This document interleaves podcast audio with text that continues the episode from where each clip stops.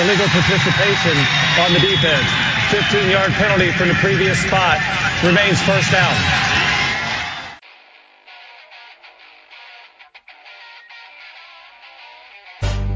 This had better be a big play after all of that.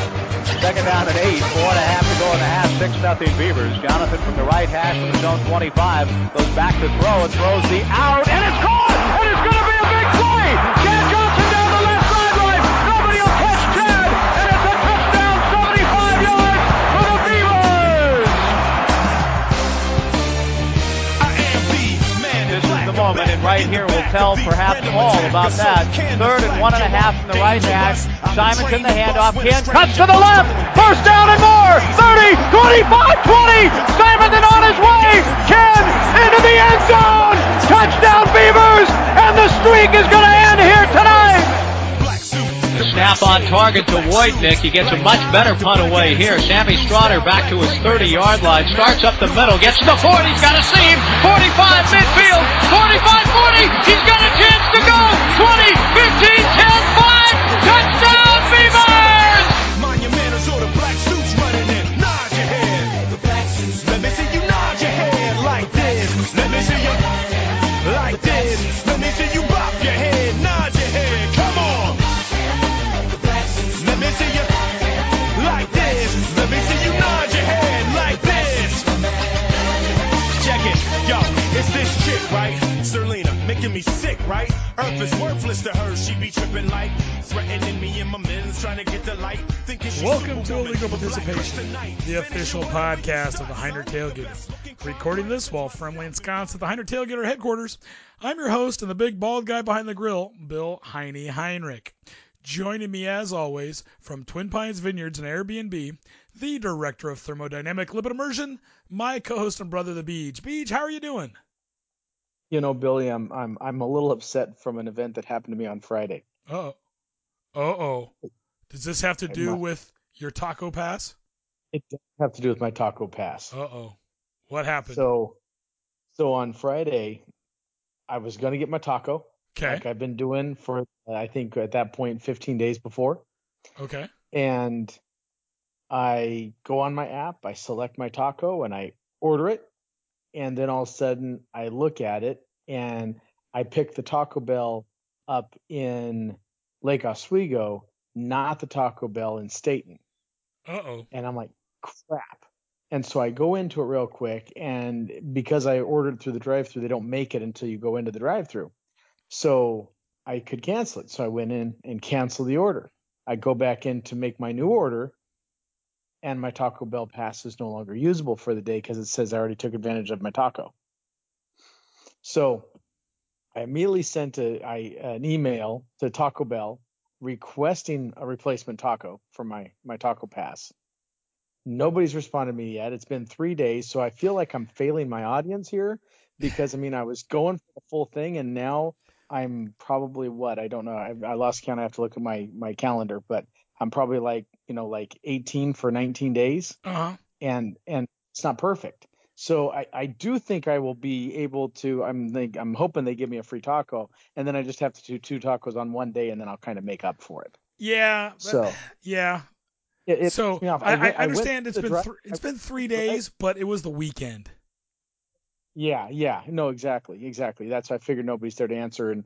But I went through the drive-thru, explained it to the gal, and she's like, yeah, I'm sorry. I'm like, dude, it's my taco. And she's like, the manager's taking her break. I'm like, great. So anyway, but I had my taco today, just had it. So what are you at now as of Sunday, the 5th or the 22nd? I need to look at, because I've been keeping track on Facebook when I post, but I think I'm like 18 for 19 right now. Okay. So if you've had 18 tacos, it's either 18 for 19 or 17 for 18. So one of those two. If you had 18 tacos, wait a minute. So $10, right? Mm-hmm. Divided by 18 tacos is 56 cents a taco. Yeah, still not doing bad at all. Or if it's 17 tacos, you're at 57 cents a taco. I'm doing great. Yeah. So I can't complain, especially when you think that I've taken, other than I think once I took a soft taco, other than that, I've been taking Doritos Locos Tacos Supremes the whole time. How come you took a soft taco? I had a feeling, had a need for it. Oh, okay. So it just felt like changing it up, but ever since then, I'm like, yeah, no, Doritos Locos Taco. Yeah. Didn't they do a Cool Ranch version of those for a while?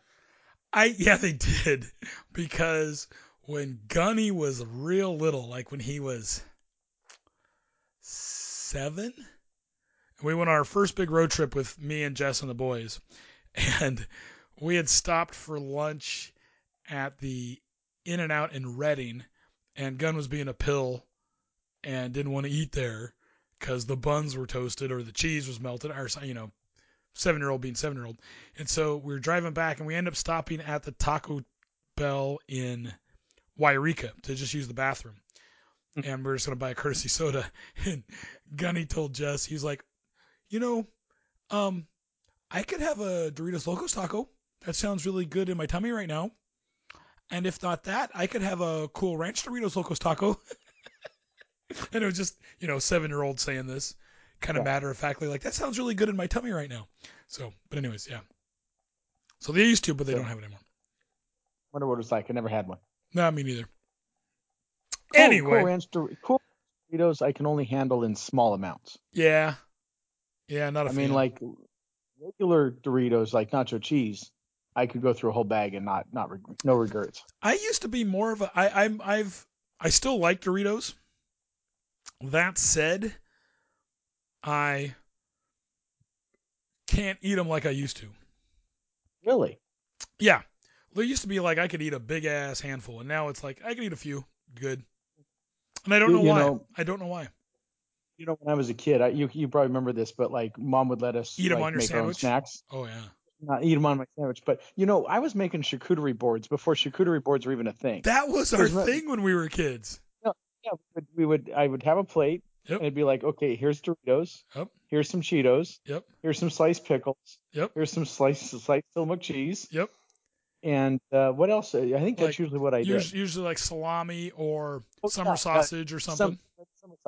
Summer sausage. I mean, we were making charcuterie boards all the friggin' time. It's still my favorite snack. Because I don't ever have food in my house, but when I do, I'll be like, I'm going to get myself some summer sausage, and I will get myself some Tillamook cheese, and I'll get myself a jar of pickles. Yeah, we always have pickles here. I've got different kinds of pickles for what we want to do. Like, I've got really good, nice pickles if you just want to eat a pickle. I've got some cheaper, like, pickles for putting on a sandwich or a burger. Mm-hmm. You know? So, yeah. Because we were having sliders for lunch today, and so I got the big thing of cheaper pickles. And I'm like, I just like these pickles on, like, a burger. And Peyton's like, yeah, I totally agree. I go, I got the nicer pickles in there if I just want to eat a pickle. But these pickles are just good on a sandwich or a burger. So... All right, well, the purpose of illegal participation is for us to talk Beaver sports, tailgating, and all this other stupid stuff we have every week. Remember, you can listen to us on Apple Podcasts, Google Podcasts, Spotify, iHeartRadio, all of the podcatchers. If you want to get in touch with us, HeinrichTailgater@gmail.com, at Heinrich Tailgater on X, or Heinrich Tailgater on Facebook. And I forgot to see if we've got any emails, but we didn't get any. I just have Kyle, and I still hate you, Kyle. I got his email for later. All right, Beej, so then let's get into a little bit of Beaver sports news, shall we? Is there going to be butts in this one like usual, or are we going to have some actually good positive news? I don't know. Like, no ties. That's all I asked for. Well, let's start with some women's volleyball. Going to be some losses or some butts and probably a tie. Well, probably no tie. Do they tie in I don't know if since we begin our ass kicks so bad in volleyball, do we tie in volleyball? No, because they play 5 sets. Okay. So there won't be a tie. You can play up to 5 sets. You got to win 3. The Oregon State volleyball team battled, but fell in a 3-set match to third-ranked Stanford on Friday night. Megan Sheridan led the Beavs offense with 11 kills, while Amanda Burns helped out with a team-best 18 digs, and Ryan White paced the defense with a 12 digs. Doga Duras and Kira Heron each contributed a service ace. Then on Saturday afternoon against Cal, despite totaling double digits in kills, errors stymied the Oregon State volleyball team as they fell in 5. The Beavers committed 34 errors as they saw a 2-1 set advantage slip away as the Golden Bears fought back to win the fourth and fifth frames to take the match. 34 errors. 34 errors. The Beavs are now 7-14 overall, 2-9 in the Pac-12, and will head back on the road for their next matches in the state of Washington. On Friday, the Beavs will match up with Washington with a first serve time of 7 p.m. How long does the match usually go? What do you mean? They start at 7 p.m. How long does it go? I don't know how long it goes. Like a football game, you got to figure 3.5 hours. I do not know how long a volleyball game should last time-wise. Okay, yeah. That's football is usually 3.5 hours. That's what I always figure. So, yeah. Okay. Let's move on to some women's soccer. Okay. The Oregon State women's soccer team battled number 5 Stanford Thursday evening with the Cardinal. What? I said, what? With the Cardinal coming away with a 3-1 victory in Stanford, California. McKenna Martinez scored her 5th goal of the season and the 27th of her Oregon State career as she moved into sole possession of 5th place on the Beavers' career goal list. Gwyneth Jacobs was credited with her 2nd assist of the 2023 campaign. Then on Sunday afternoon in Berkeley, California Beach, the Oregon State women's soccer team created a number of good scoring chances, but was unable to get a road result as Cal took a 3-0 win. Overall, the Beavers outshot Cal 17-14 in the match and held an 8-4 advantage on corner kicks. Oregon State's placed a total of 9 shots on target, including 4 off the boot of McKenna Martinez. The Beavs are now 3-8-5 overall, 0-6-2 in the pack, and will be home this Thursday for a matchup with Washington State. 3-8-5. Yeah, overall. 5 ties. Yep. Disgusting. Well, let's move into some better news, Beej, with some men's soccer. Okay.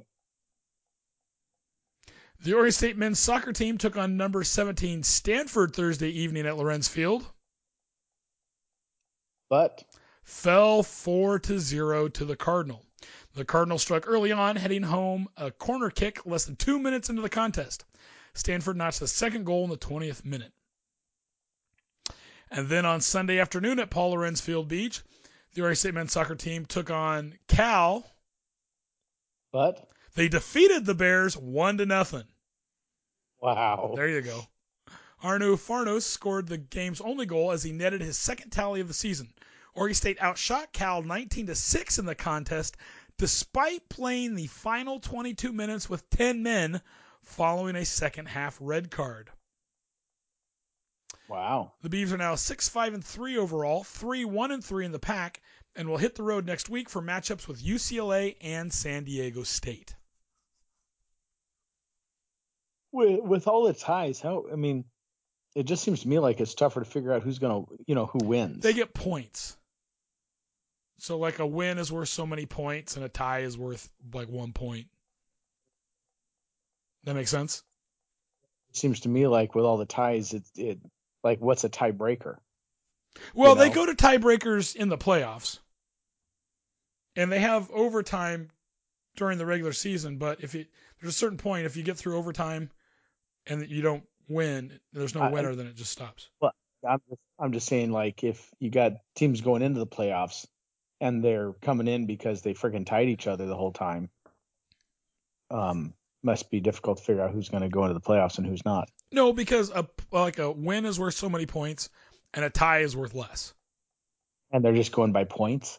I believe so. Top points. All right, Beej, let's do some wrestling. Okay. Some wrestling news? Yeah, and then after let's talk about the wrestling. Well, Beej, fans got their first look at the 23-24 Oregon State wrestling team as the Beavs held their annual Orange and Black duels on Thursday night. The Orange squad took down the Black squad with an 18-15 score. Obviously, the Beavs have several Pac-12 champions from last year's and a couple of All-Americans. The Beavs will open the season on November 2nd with action from the North Carolina quad duels in Chapel Hill. Opposition for coach Chris Pendleton's squad includes North Carolina, Queens, North Carolina, and UNCG. Times and broadcast information are still to be determined. Okay. Yeah. So November 2nd, that's not that far away, Beej, and it's going to be wrestling already. It's crazy. Football season's flying by. It really is. Yep. A little bit of women's basketball news. We didn't talk about the Ducks wrestling team at all. The Ducks wrestling team? Yeah. Are they going down to the Carolinas as well? Let me see here.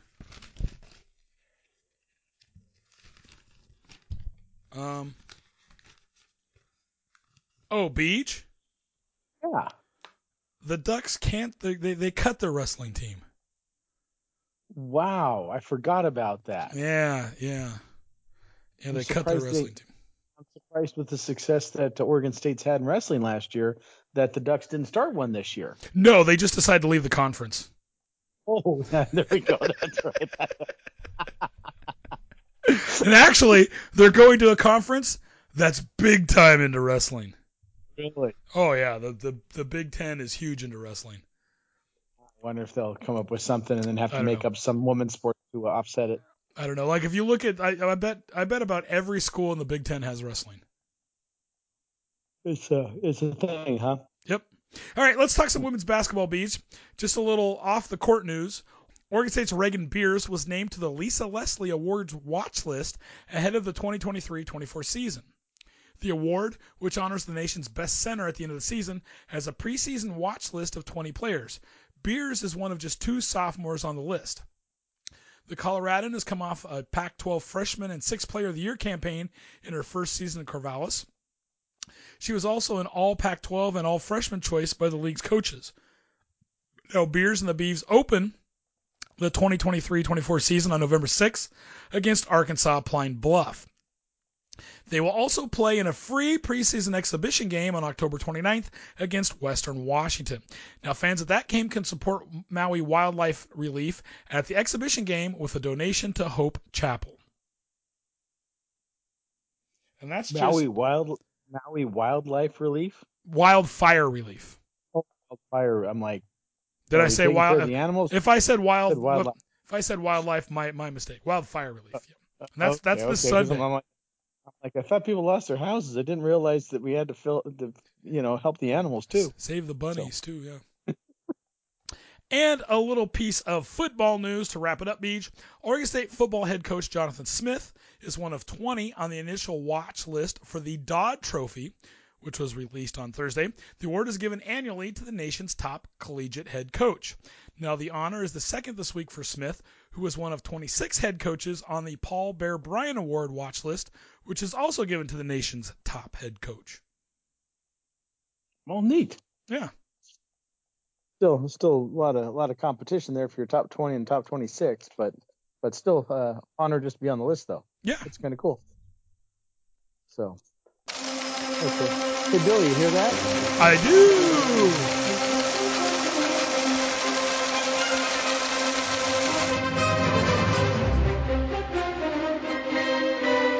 Hold on. Billy. Yes, Beej. This just in. Eugene City Council wrestles with ban on new gas stations to reduce use of fossil fuels. I guess this is going in line with their banning of natural gas in their city, too. Yeah. So Eugene is considering restrictions on the building of new gas stations, including an outright ban. But some city councilors are worried about pushback from the fossil fuel industry. Freaking idiots. On Wednesday, the city council reviewed three different options to limit gas station construction. The discussion is part of the city's efforts to reduce the community's use of fossil fuels. The first path would end the construction of new gas stations entirely. According to the advocacy group Beyond Toxics, bans like this have already been implemented in 5 cities across the country. Yeah, cities run by morons. The second path would create a buffer between new gas stations and schools, residences, or other stations. So you want to eliminate competition and move gas stations away from where people drive. Okay. Sure. Well, I don't imagine there's very many gas stations built near schools. No, those are usually in the same zones. They build it like in the main thoroughfare next to residential areas, because that's where people get their gas before they go home or go to work. Some city councilors said that this would effectively be an outright ban, but city planners didn't present further details. The third path would create other guidelines for gas stations, such as size limitations. Currently, they aren't subject to special building codes, although they must meet state and federal environmental standards. So they must meet those special building codes. Exactly. According to city staff, there are currently 42 gas stations in Eugene, 4 of which were built after 2017, so in the last 6 years. Another 2 are currently in development. Environmental activists say the city doesn't need more, as the sale of new gas-powered vehicles will largely be banned in Oregon by 2035. At a point when our transportation system should be accommodating the exponential growth of electric cars and trucks, it makes no sense to expand gas station construction in Eugene, said Lisa Arkin, the executive director of Beyond Toxics. Beyond Toxic also raised concerns about gas storage tanks leaking. That's a joke, by the way. They're double-walled. They have sensors around them. Oh, I know. And when I worked at the dealership, we actually had to dig the dirt up around them every, 6 or 12 months and do samplings, even with double-walled and sensors. Yeah. Okay? So it's not an issue. And they claim chemicals and fumes are dangerous to neighbors and have little control over what's built. Arkin said when all these gas stations are gone, the land could be difficult to repurpose. Eugene Water and Electric Board, or EWEB, projects that up to 95% of cars could be electric by 2040. Okay. So now to critique the morons in the Eugene City Council and the tree huggers. Businesses will only build new gas stations if they see a need. Knowing that the government is going to push electric vehicles on us means that when they evaluate the need, future electrification will be a factor when looking at a business plan. If the company decides to build a station and there is no need, that is on the business owner.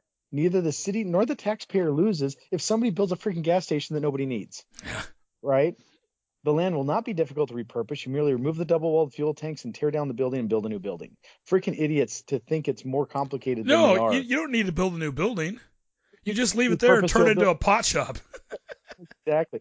Well, I always laugh because growing up in Hillsborough, do you remember when they built the the Sunset Esplanade?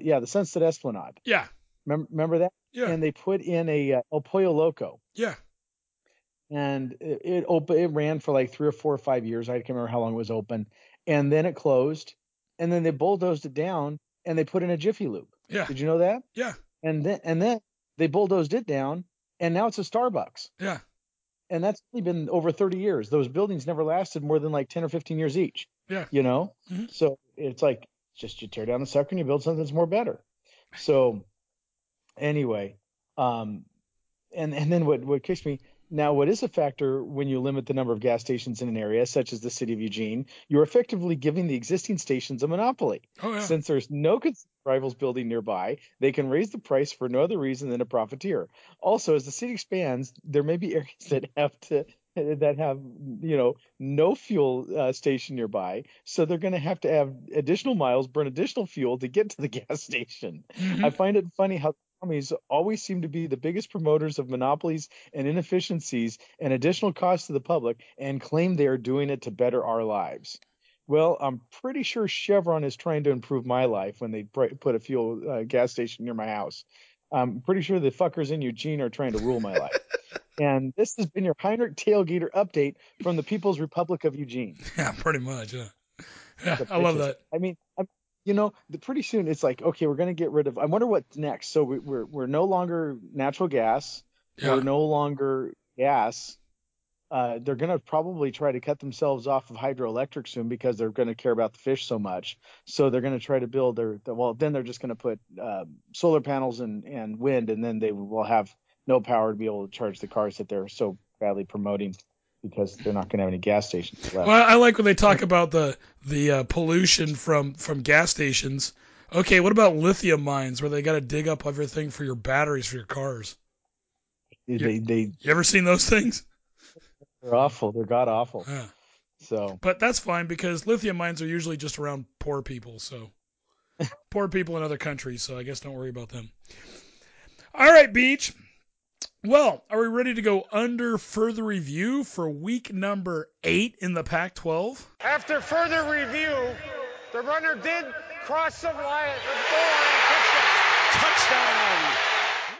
Yes, let's do week number 8. I've got it right here. It's flying by. All right, so heading into week number 8, you were at 33 out of 49. Kyle, I hate you, Kyle, was at 36 out of 49, and I was at 37 out of 49. All right, we had only 4 Pac-12 games to talk about because 4 Pac-12 teams had the week off. So all you must be fearing me, Billy, because you picked the same teams that I picked. So you must be scared that I'm going to catch up with you. Well, let's see what happens at the end of this week, Beej. All right. Okay, so all of the games were on Saturday, October 21st. First up, Washington State at Oregon. We all picked. We figured the Ducks were going to beat Wazoo. Yeah, we didn't want Oregon to win, but we figured Oregon would win. Yeah. So Oregon a bunch of cheaters and whores. Oregon quarterback Bo Nix threw for 293 yards and 2 touchdowns while setting the NCAA record for most career starts. And number 9 Oregon downed Washington State 38-24 on Saturday. Nix started in his 54th college game, and the Ducks became bowl eligible after that disappointing 36-33 loss at Washington last weekend. Oregon running back Bucky Irving ran for 129 yards and 2 touchdowns while also catching a scoring pass from Nix to keep Oregon undefeated at home this season. Washington State lost its 3rd straight game. The Cougs were ranked as high as number 13 in the AP earlier this season, but they lost 25-17 to UCLA in Pasadena, and then fell 44-6 to Arizona and Pullman last weekend. Washington State's quarterback Cameron Ward averaged 296.5 yards a game, ranked 12th in the nation. He threw for 438 yards and a touchdown for the Cougs, but was sacked 6 times. Lincoln Victor caught 16 passes for 161 yards. Ward's only touchdown throw of the game came with 52 seconds left, when he hit Isaiah Hamilton with a 16-yard pass. Now, here's an interesting stat, Beej. Oregon has only 1 turnover this season, fewest in the nation. Wow. I thought that was pretty crazy. Is that a fumble or a pick? I think it was a fumble. Okay. Let me look. That's great. Well, I also, when I was watching the game on Saturday, I thought they said that Oregon hasn't lost a game at home since like 2017. It's been quite a while since they've lost at home, yeah. Yeah, I'm gonna look at Bo Nix here. He's got 1 interception, so there's your turnover. No fumbles yet. You know, I was thinking it's going to be tough for them to compete against Utah because if they have to buy all of their scholarship people cars, they're going to have to buy them all electric cars because they won't be able to find any place to get gas. This is true. I want to know about Washington State, Beej. Like, did Oregon State get Washington State's best shot? Because they haven't looked like the same team since that game. No, I would agree. And I still maintain that game was a lot closer than most people want to give it credit for. Beavs lost by 3. They played really 1.5 crummy quarters. Other than that, they played really well against them, and they lost by 3 points.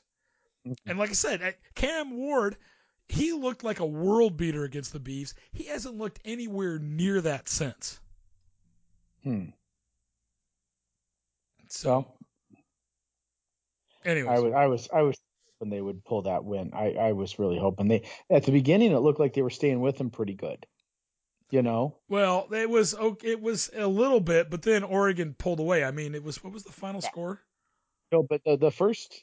Didn't they score like a field goal and then stopped Oregon? And then the first period, they were trading points pretty well. Yeah. First quarter. And was close. And neither of them were getting into the red zone.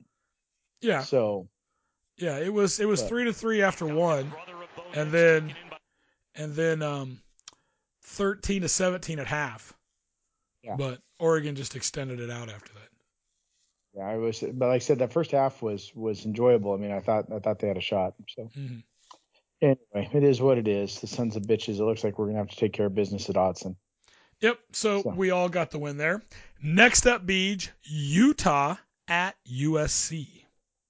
Well, you and I picked the baby goats, but Kyle thought the men of Troy were gonna win this one. How'd that one turn out, Billy? How'd Kyle do on that one, Billy? Utah kicker Cole Becker made a 38-yard field goal as time expired, and number 14 Utah blew an 11-point lead in the fourth quarter before rallying for a thrilling 34-32 victory over number 18 Southern Cal on Saturday night. Now, after Caleb Williams ran for an 11-yard touchdown with 1:46 left on the Trojans.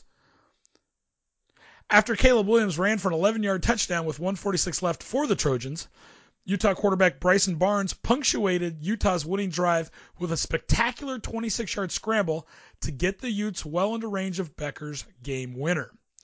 Utah two-way sensation Sione Vaki caught two touchdown passes and accounted for 270 total yards, while the Utes sent Williams and Lincoln Riley to their first-ever loss at the Coliseum. Barnes passed for a career-high 235 yards and three TDs and rushed for another score for the Utes, who have beaten the Trojans in all three meetings during Lincoln Riley's two seasons as head coach at USC. Now, Williams passed for 256 yards and no TDs in a second straight difficult game for the Heisman Trophy winner and his Trojans, whose national title hopes are all but dead after back-to-back losses to Notre Dame and Utah. And I've been saying this, Beej, USC has no defense and no running game. Mm-hmm. And that's exactly what they got. And it was crazy because you'd come over and we watched some of the game, and then I was texting you what was going on. And when USC scored, I was like, God damn it, they're going to pull this damn thing out. And sure enough, Utah fought back. And that scramble that Barnes had for Utah was beautiful. 26 yards to put them inside the 20 for the field goal. It was perfect. It was perfect. So Utah's a bunch of fighters too. They take on that personality of their head coach Kyle Whittingham, and he's a fighter. He doesn't give up, and he's out there fighting, and that team fights. I'm always impressed with him. So and now USC still has some tough games to play ahead of them. Oh yeah, and remember, Beej. So Utah won this one. Do you know who Utah plays this week? Who? At home in Salt Lake City. The Washington? Duckies. The Duckies. I think Washington skips. Does Washington skip Utah? They might skip Utah, but anyways. So, but Oregon plays USC though, don't they? Yeah, they got to play USC and Utah. We got USC, Utah, and we'll talk about that here in a little bit. But yeah. So yep. Okay. So you and I got the win there. Kyle did not. That was a good game too. Just some good bloody nose football. And I am really impressed with Utah pulling that Sione Vaki and having him play offense. He's a hell of a threat, and he really helps that running game out. And this game too, they split him out a little bit, and they had to worry about him catching the ball. And it opened up the running game for other guys. So it was a great move by a very good coach in the Pac-12. All right. So you and I got the one there. Up next, Beej, Arizona State at Washington. And we all picked the Huskies for this one. Correct. So, but it was a close one, wasn't it, Billy? Yes. Washington defensive back Michael Powell returned a fourth-quarter interception, 89 yards for a TD, and number 5 Washington overcame Michael Penix Jr.'s 3 turnovers to beat Arizona State 15-7 on Saturday night.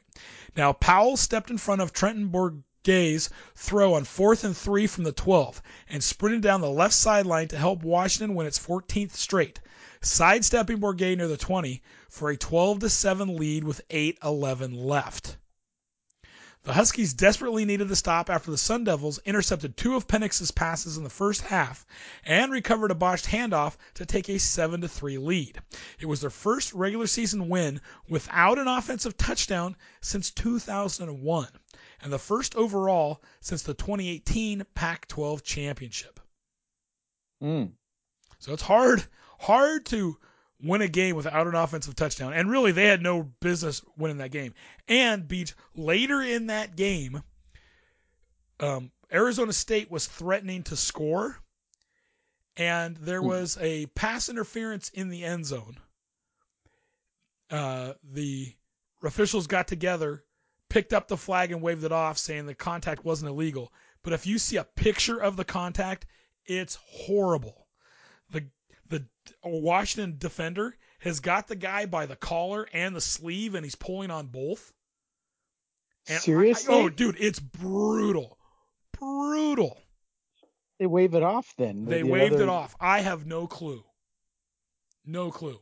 But that should have been pass interference in the end zone, and the Arizona State should have had it first and goal. Wow. Yeah, it was brutal. Because it was... They didn't get it, and they... Was that a fourth down play? That was third down right there, I think. So, wow. Yeah, it was horrible. Horrible. People are still bitching about it, too. I don't blame them. Oh, I don't blame them. Of course, I will go back to Evanson Bernard's fumble call against Washington. And what was that, 2006? I still have never heard the boos as big as that game. Yeah, horrible. For horrible call of a fumble, because it was either a touchdown or he was down, right? Either or, I don't care, but it was not a fumble. And the reply from the head of Pac-12 officials was, well, it was only egregious if you're an Oregon State fan. Really? It was only an egregious miscall if you're an Oregon State fan?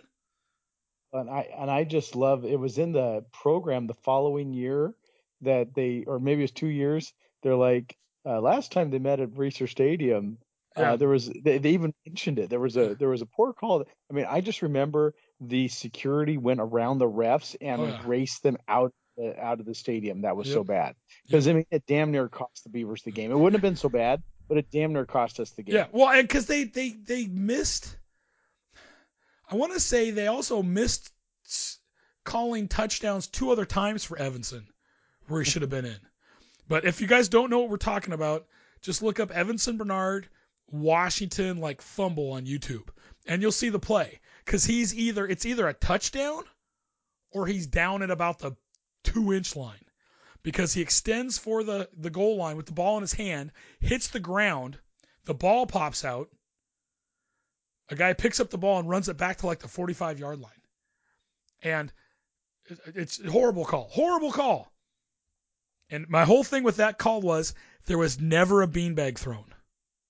Mm-hmm. So the referee will always throw a beanbag when there's change of possession. So if you ever see a guy receive a punt, they'll throw a beanbag where he receives the punt, because that's where the change of possession happened. If a guy intercepts a pass, they'll throw a beanbag right there, because that says there was a change of possession at that point. Or if there's a fumble, they'll drop the beanbag there because there's been a possible change of possession. They never threw the beanbag. The guy was down there spotting the ball at the goal line when he got pulled down to the 45-yard line by the other. It's a horrible call. Look it up. You'll see it. You'll be as mad as us. I've never booed like that in my life at a football game. I booed the entire rest of the game. Everybody did. It was so awesome. Every play. The refs had to be shitting bricks, because, it just never let up. It was that way even after the Beavs won. Yeah. I wanted to kill somebody. Yeah. Oh my God! Well, wasn't there something about a blocked punt too? There was a couple bad calls in that thing. Yeah. Anyways, let's keep moving here. Now, final game of the week, Beej, UCLA at Stanford. And we all picked UCLA because we figured bitch tits can still beat the Cardinal. Yep. UCLA running back Carson Steele ran for 3 touchdowns to stake number 25 UCLA to an early 21-point lead on his 21st birthday, and the Bruins went on to beat Stanford 42-7 on Saturday night. Carson Steele was that blonde-headed guy for UCLA last week. Now, Steele capped the first 2 drives of the game for the Bruins with short TD runs and added a third later in the first half to open a 21-0 lead over the Cardinal. He finished with 76 yards on the ground to make life easy on new starting quarterback Ethan Garbers. Now, UCLA coach Chip Kelly made a switch at quarterback after freshman Dante Moore struggled in recent weeks and handed it back over to Garbers, who started the season opener. Now, Garbers went 20 for 28 for 240 yards, throwing TD passes to J. Michael Sturdivant and Molokai Matavau in the third quarter.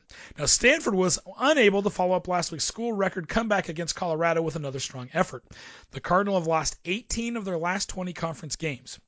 Quarterback Ashton Daniels, who led the big comeback last week at Colorado with 396 yards passing off the bench, struggled to get the ball downfield against UCLA's stingier defense. He threw for 268 yards and one TD and one interceptions. The reason why they didn't do well is because UCLA has a damn good defense and Colorado still doesn't. I mean, that's pretty obvious, right? Mm-hmm. So, yeah. That game, I didn't even watch the end of it because it was just boring. Boring game. So we all picked up the win there. So, Beej, did I pick all the same games as you did this week? You did. Yeah, we went 4 for 4. Uh-huh. So you copied me because I'm always picking the first. Whatever. Yep, I pointed that out.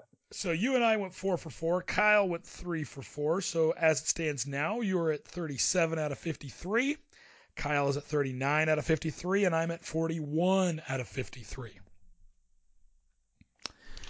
But let's talk a little bit of Pac-12 in the polls, Beej. The new polls came out today.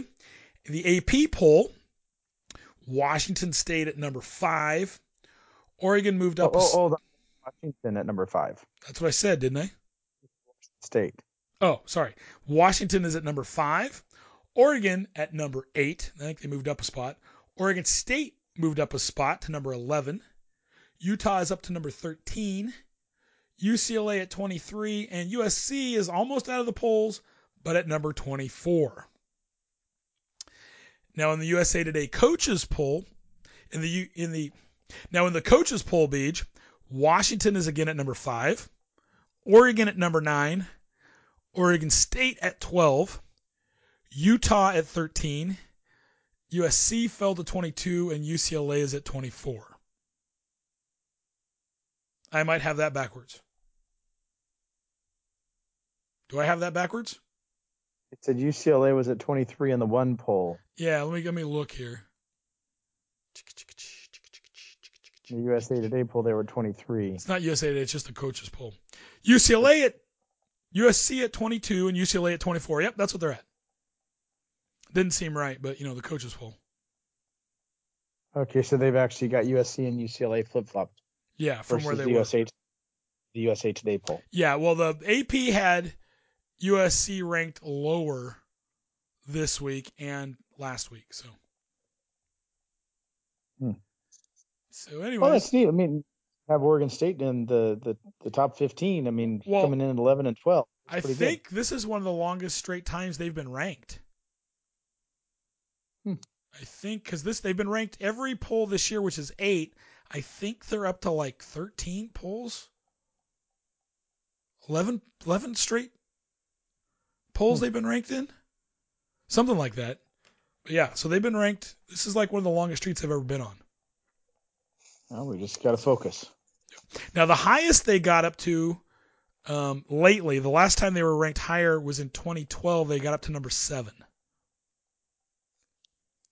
They got up to number 7 before losing to Washington in Seattle. All right, Beej. Let's move on to this week's Tommy Tuberville. What's he think I look like? A jackass? You sure do. Jackass of the Week Award. Every week, like to discuss a person in college football who exemplifies the truly worst in sportsmanship, leadership, or just being a fan. And this week, Beej, are we kind of giving it to fans? Maybe. Are we kind of giving it to admins? Kind of maybe. I don't know. But here's the situation. No. Michigan State Athletic Director Alan Haller said he has suspended an employee involved in allowing Adolf Hitler's image to be shown on video boards before playing number 2 Michigan. Now the employee, who was not named, will be paid pending an investigation that will help to determine the potential action in the future. Haller said no one in the department viewed the entire video, exposing a failure in its process. Now, Holler said in a statement Sunday night, quote, "Anti-Semitism must be denounced. The image displayed prior to Saturday night's game is not representative of who we are and the culture we embody. Nevertheless, we must own our failures and accept responsibility." Now, Beej. I hate it when people say who we are. I know. I'm not like anybody else, so they can go play a game called hide and go fuck yourself. I know. So, Beej. I hate that. Beej. Who we are. Who the hell are we? I'm not you. I'm me. Exactly. Now, Beej, the creator and producer of The Quiz Channel on YouTube, which includes Hitler's image as part of a quiz, said the school didn't ask for permission to use his content or pay him for it, and defended his decision to include the question on his platform. Now, Forrest Van Pallant, who wrote on his YouTube page saying, quote, "It's an absolutely normal trivia question, shown in an appropriate setting. Ignoring the dark facets of history is by no means the answer, on the contrary." Now, Beej, the channel is publicly available and free for users. So while the Wolverines were finishing off a 49-0 win over Spartans on Saturday night, Michigan State spokesman Matt Larson apologized that the inappropriate content was displayed more than an hour before kickoff. He said, "MSU will not be using a third-party source going forward and will implement stronger screening and approval procedures for all video board content in the future." Just trivia questions that they were posting on the board. So Michigan State trimmed the Quiz Channel, which had 40 questions in its latest video, including asking where was Hitler born with his image before showing Austria as the answer. The previous question asked, in Star Trek, what color was Spock's blood before green was shown as the answer. All right. And again, the trivia question, I think at side note, Beej, I think most people would find it interesting that Hitler was not born in Germany. Yeah, I don't see where that question with, and I mean, you're going to show a picture, like you'd show a picture of Spock, you'd show a picture of Hitler. Yeah. You know, I mean, you know, how is a guy who was so hated by our grandparents' generation, who literally fought him in a war, fought Germany in a war, and they have more tolerance for Hitler than the millennials do. Yeah. And the millennials don't even know what the hell he did. So let me talk, Beej. So interim university president Teresa Woodruff said Sunday, quote, "I'm deeply sorry for the image displayed at Spartan Tate Stadium, which made many of our community feel alienated and unsafe. It was unacceptable. I asked last evening for a full review of this university event and will take all necessary steps to align our messages and actions to our values." Now, Beej, on a separate, hold on. Now, Beej, on a separate but kind of connected topic, dozens of people rallied in support of Palestinian rights at the state capitol building on Thursday in Lansing, Michigan, following a week of fighting in Gaza territory that had left heavy casualties on both sides. Protesters chanted, quote, "From the river to the sea, Palestine will be free." Now, Beej, the emergency protest was called by the Michigan State University chapter of Students United for Palestinian Rights, with support from other school organizations, according to an information sheet passed out by organizers. Now, Beej, I find that interesting, that a picture and a trivia question, which is kind of interesting. I don't think a lot of people realize that Hitler also had some Jewish ancestry in him. Mm-hmm. Most people don't know that. I find that interesting. That is considered harmful, but people going out, school groups going out and shouting, "From the river to the sea, Palestine will be free," which is a slogan that calls for the destruction of Israel. Because if you go from the river, right, to the sea, mm-hmm, that means the state of Israel, yeah, is gone. But that's okay. I just it's the damnedest thing because both are essentially promoting the final solution. Well, exactly. But I mean, see, this is what I found so interesting about it. A picture and a trivia question, you know, triggered people. But this is okay. But, you know, what baffled me, and this on kind of a side note, is how Muslims in Australia were literally chanting, "Gas the Jews." Oh, I know. Unless, and I'm just like, let's just call it groups, right? Groups, because there was more than just that out there, but groups. Yeah. Unbelievable. Yeah. But Hillary's offensive to me. Oh my God, he was evil. Yeah. Yeah. Really evil. Yeah. Think so. Anyways, I just saw. I read that and I was like, really? Like, what kind of pussies are you? That is stupid. What should it have been played? Probably not. Right. Well, you know what?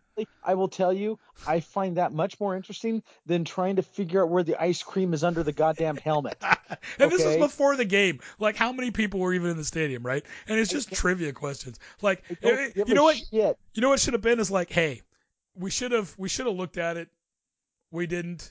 We won't do it again. Even that's all it should be, right? Well, that's what I'm saying. If it's even that, right? Right. You know, in Germany, I don't think they're allowed to even have likenesses or anything of Hitler. Yeah. There's like laws against it in Germany. Oh yeah. Yeah. But anyways, yeah. And that's how you see that. And you're like, okay, sorry, moving on. That's all it should be. Right. Yeah. Like I said, I'd rather have trivia questions and finding the ice cream underneath the stupid helmet. Look, it's A. It's two.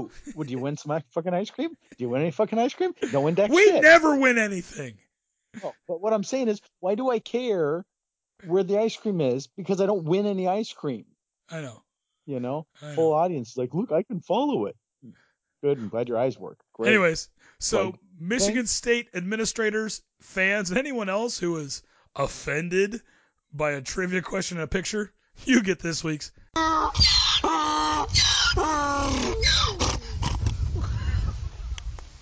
Jackass of the Week. Anyways, I saw that and I was like, really? This is what bothers you? So, what's going on campuses right now is just insane. I agree. Anyways, please, let's move on to our musical interlude, and it is your pick. It's my pick. So... okay. Hey, all I can say is don't suck. I'll try not to suck. Okay. Today's song, at least I don't pick some garbage like NSYNC. Okay. So you think Bye Bye Bye during the bye week wasn't funny? I thought it was a little funny. Yeah. And saying bye bye bye to bitch tits? Yeah, absolutely. Huh. So, but it's still NSYNC. So, I mean, if it was New Kids on the Block, if we were like hanging tough, I could have gotten along with that. I like Tonight by New Kids on the Block. Night. Yeah. You know who's singing that right now? Yeah. Kyle. Really? We brought up Tonight by New Kids on the Block, and Kyle's like, oh yeah, Tonight. It's like their Beatles song. Like, we are so the Beatles when they were writing that song. Hey, okay, go ahead. Speaking of that, that's a beautiful segue for me here, Billy. Okay. So today's song is In My Life. Oh. It's a song by the Beatles that appeared on their 1965 album, Rubber Soul. It was written primarily by John Lennon with structural contributions from Paul McCartney. In a 1980 interview, Lennon referred to this song as his first real major piece of work because it was the first time he had written about his own life. According to Lennon, the song's origins can be traced back to English journalist Kenneth Alsop's remark that Lennon should write songs about his childhood. Afterwards, Lennon wrote a song in the form of a long poem reminiscing on those years. The original lyrics were based on a bus route he used to take in Liverpool, naming various sites along the way, including Penny Lane and Strawberry Field. Lennon later thought the original lyrics were ridiculous, calling it the most boring sort of what I did on my holidays bus trip song. He reworked the words and replaced the specific memories with a generalized meditation on his past.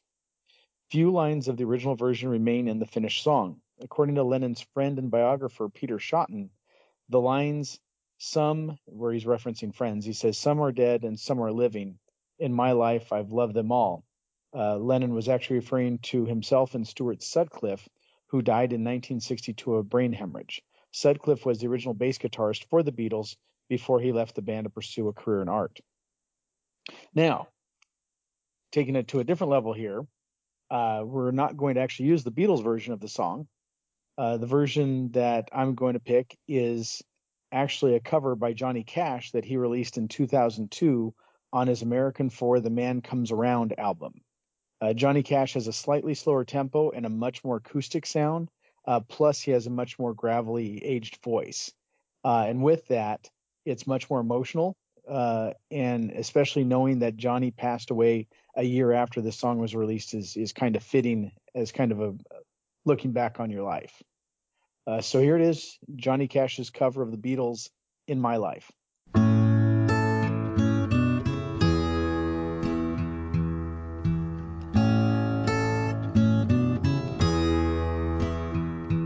There are places I'll remember all my life, though some have changed, some forever, not for better. Some have gone, and some remain. All these places have their moments.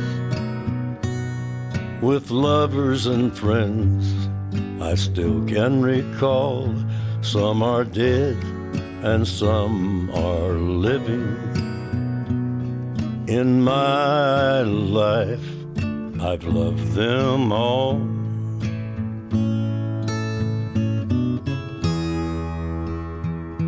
But of all these friends and lovers, there is no one compares with you, and these memories lose their meaning when I think of love as something new, though I know I'll never lose affection for people and things that went before.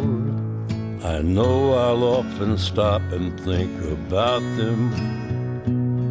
In my life, I love you more.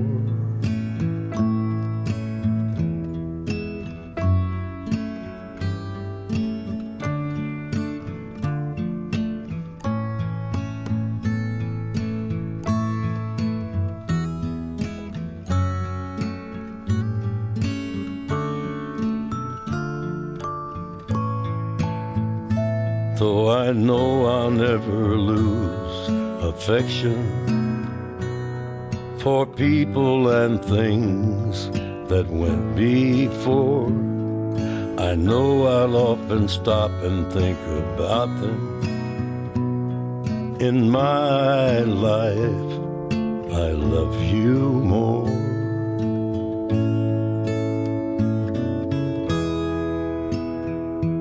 In my life, I love you more.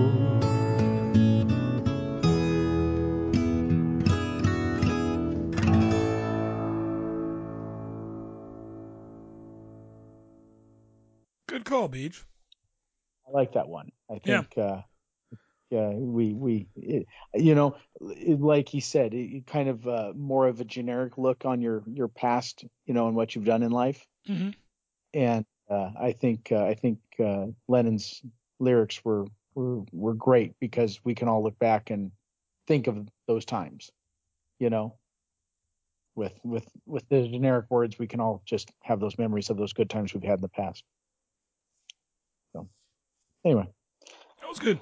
And little did I know with my joke about the Beatles that I was segueing for you. That was pretty good. Nice. It was pretty right there. All right, so let's get into finishing off this week's show, Beej, and look at Pac-12 Week 9. And still no tailgater this week. We got a bye and an away game. 2 away games. Yeah. So let's start here, Beej. All the games are on Saturday, October 28th, and from here on out, we should have full complements of games. Actually, except maybe the last week. I don't think USC plays the last week. I think their bye week is week 13. They're 1 week ahead. Well, because they're still 1 week ahead of everybody. Yeah. I think they don't have a bye week till the end. So, all right. First up, Beej, Oregon at Utah. I will take Utah. Oh, suddenly you're calling it early. Well, you seem to have problems with that. Well, I was going to take the baby goat stew. Oh, so you're copying me. Yeah, I am. I think it's going to be tight. I think it's going to be down to the last couple minutes. But I think Utah I think Utah is going to be able to pull it off. Okay. Kyle says, Oregon versus Utah. In the words of Brigham Young, this is the place. The Ducks lose. Utah. That was good, Kyle. Yeah, good on that one. This is the place speech that he gave. That's when they came to Salt Lake? Yeah. Yep. All right. Next up, USC at Cal. I'm going to take USC. I just don't think Cal's good enough. Kyle says, coming off a bye week, Cal doesn't lose as badly. USC. I'm going to take USC also. Okay. Next up, Washington at Stanford. I'm going to take UW. Oh, God.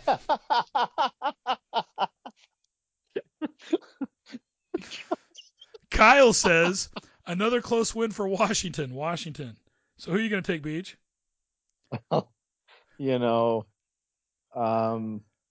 I'm about as confident as the Washington Winnies is the sun coming up tomorrow morning. So you're going to copy Kyle and I? Yeah, pretty much, yeah. That's fine. Yeah. That's fine. I no hard feelings here. Okay. Next up, Beej. Next up, Colorado at UCLA. Colorado at UCLA. We're going to take UCLA. Okay. Kyle says, someone wishes they were still at Jackson State, UCLA. I, too, am taking UCLA. I just think that defense is too good for Colorado. I think Chip Kelly, even though the man's an ass, I think he's a better coach. He's a good football coach, yeah. And what he did with Garbers, I just thought he used him pretty well. Remember, Garbers started last year in a number of games, played a lot last year.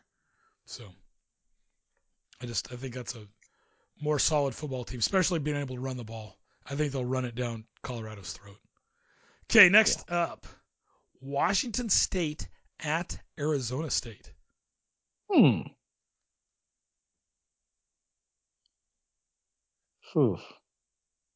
I think the Cougs are going to have a comeback. I'm going to pick Wazoo. Kyle says, Cougs still can't figure out how to hold onto the ball. Sun Devils. I, too, am taking Arizona State. They're really close. I think that'll be a good game. Yeah. Arizona State they've been really close on a number of games this year, and I just think they're right there. Right there. And last up, Beej, the game we will not pick, Oregon State at Arizona. What do you think? I'm thinking, I don't like to get cocky, but I think Oregon State's going to perform well. Yeah, this game gives me pause. Arizona's played well the last couple weeks. Mm-hmm. So they both had a week to heal up a little bit. I'll be interested to see who Arizona starts at quarterback. I bet they don't say anything right off the bat, but it'll be interesting to see who they start. I wouldn't be surprised to see Fafita start. He's had the hot hand. So, what worries me is playing down. Yeah, playing down there, playing late. So, Jess and I will be going to the game with Mom and Dad down there. So I'm looking forward to that. I've never been to that stadium. Yeah, it's a few hours away from Mom and Dad's house, so is it? About two hours away? About 2.5, yeah. So, but we're looking forward to it. I think it'll be fun. No, it should be. But I'm not familiar with that stadium. Is it enclosed? No, it's open air. Okay. Wonder how hot it's going to be. At least it's an evening game. Let's see how hot it is down there right now. Yeah, we're seeing down in Phoenix, they were getting like 105 or 107 earlier this week. Yeah, so currently in Tucson at right now, so 10 o'clock, it is 76 degrees. Yeah. And actually Sunday it looks like a high of 80. Ooh, Saturday, high of 87, low of 56. Ooh. Cold weather's finally starting to come in. Yeah. Well, they said that usually in October. Yeah, because actually today it was 95. So here's the here's the high temperatures down in Tucson. Today was 95. Monday will be 90. Tuesday, 80 and some rain. Wednesday, 80. Thursday, 83. Friday, 87. Saturday, 87. Sunday, 80. So, there you go. Nice. But yeah, should be fun. And I think I'm finally going to be able to eat at a Whataburger when we go down there. Ooh. I've never been to a Whataburger. Okay. And I guess there's one not far from Mom and Dad's place. I think I went to a Whataburger. Isn't the Whataburger where I went to up in BC? I don't think they have Whataburgers in BC. They're out of Texas. I went to a weird burger joint up in BC. I can't remember what the hell it was, though. I thought it was a Whataburger. No, maybe it's a Fat Burger. Fat Burger, but we went to a Fat Burger right by Knott's Berry Farm one time. Okay. So what's so good about Whataburger? I just hear it's really good. Okay. I'm trying to find their locations. BC was a Fat Burger. What was that? Sure, up in BC it was a Fat Burger. Yeah, it's probably a Fat Burger.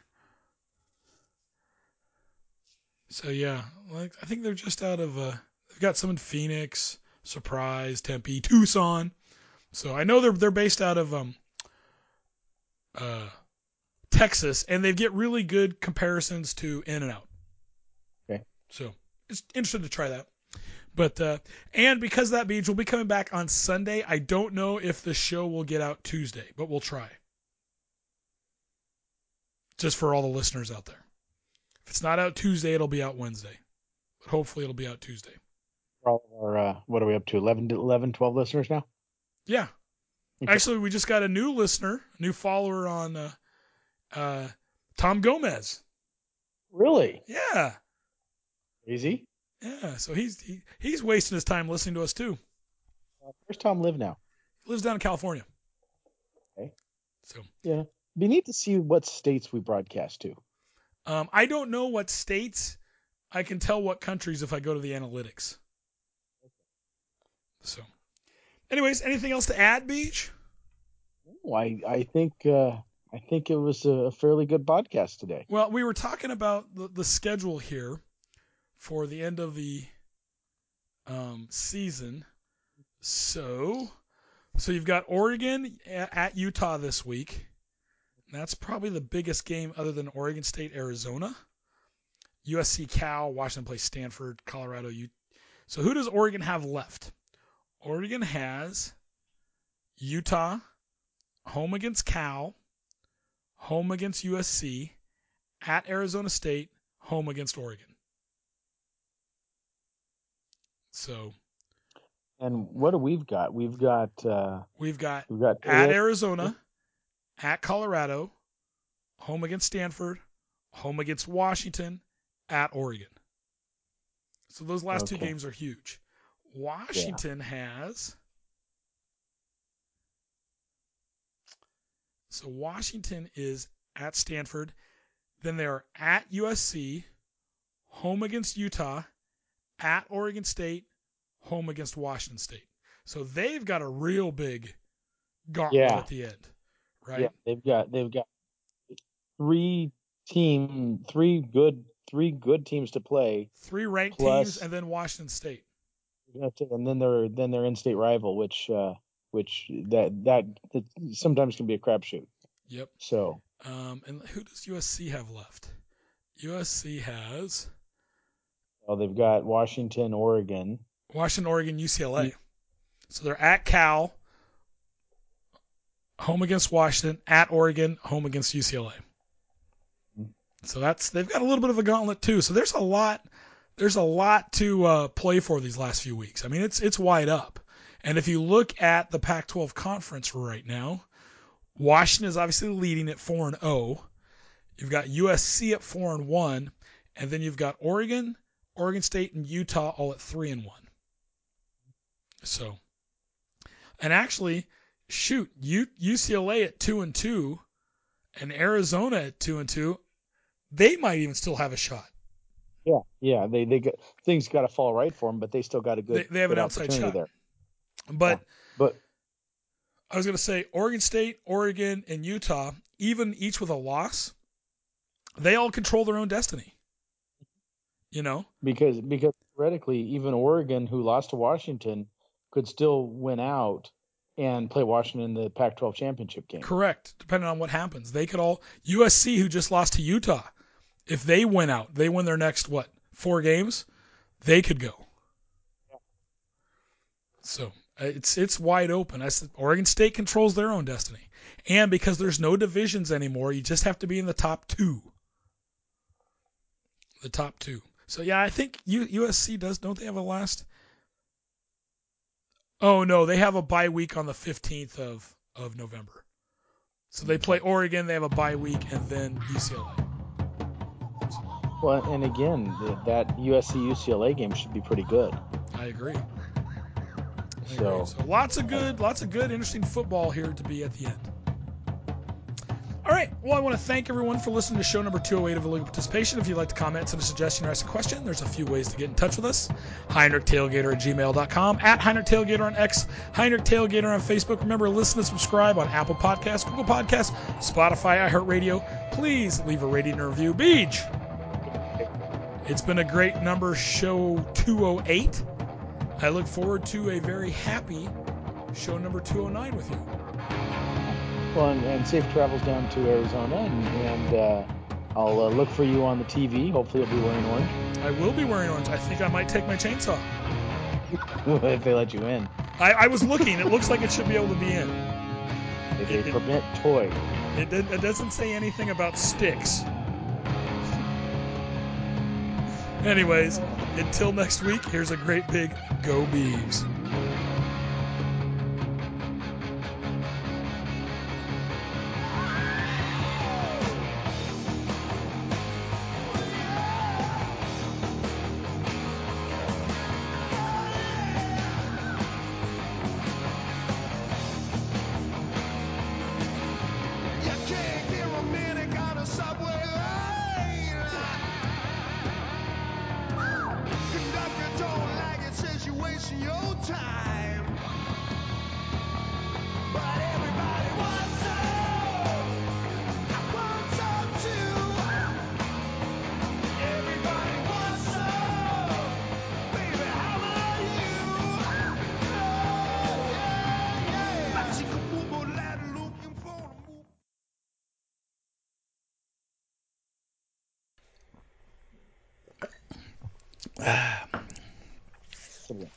Are you ready to do this?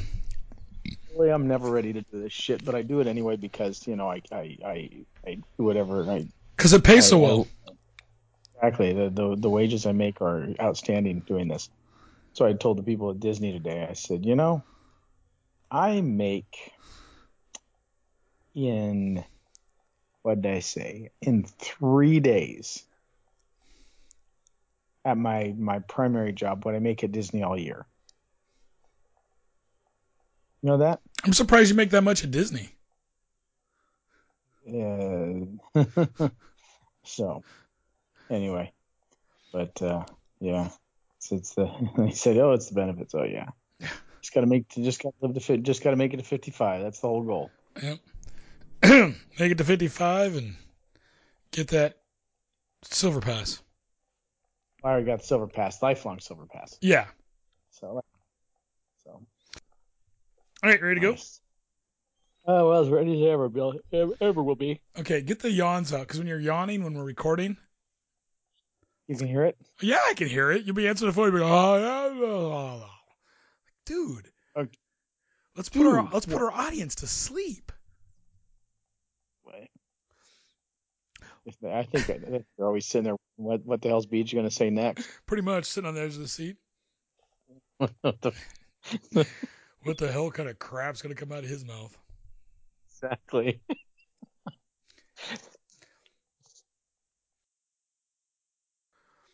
The Oregon State volleyball team battled.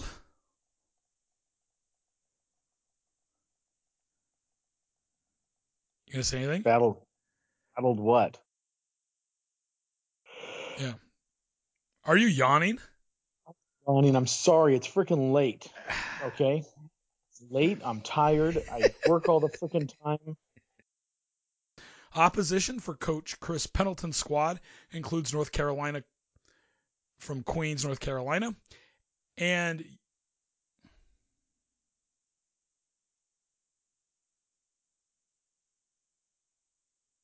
are you there? Yeah, I wrote down. I'm not sure what I wrote. Oregon State. My mini jackhammer being a stick. I'll never forget that. So, anyways, good show, Beej. Yeah, that got me about the Michigan State thing, because I read it. I'm like, this is dumb. And then the more I read it, I'm like, wait a minute, weren't they having protests at Michigan State? And I look it up, and I'm like, I thought it was like maybe like an emotional video that they were popping up there, and like it had like images. Mm-hmm. But if you're like just asking a trivia question, I mean, you could also say Mussolini, or are you there? Yeah, I'm here. Oh, we lost connection there. Mao Zedong. I mean, there's a lot of people you could ask a trivia question about that impacted the world. Yeah. And good, better, and different. I mean, well, it's funny. It goes back to, I remember when we first went to Epcot in 1987, and they had it was like the most influential people of the 20th century. Okay. And you had to pick like three people that you thought were the most influential of the 20th century. And that got me thinking, like, what would I pick? Right. And the more I thought about it, and this still goes to this day, the most influential people of the 20th century. I can name three people that I think are the most influential people of the 20th century. And I could draw you a picture for each one, and you know who I'll be talking about. One is three circles. Mm-hmm. Walt Disney. One is a letter M. Ray Kroc. I like beer.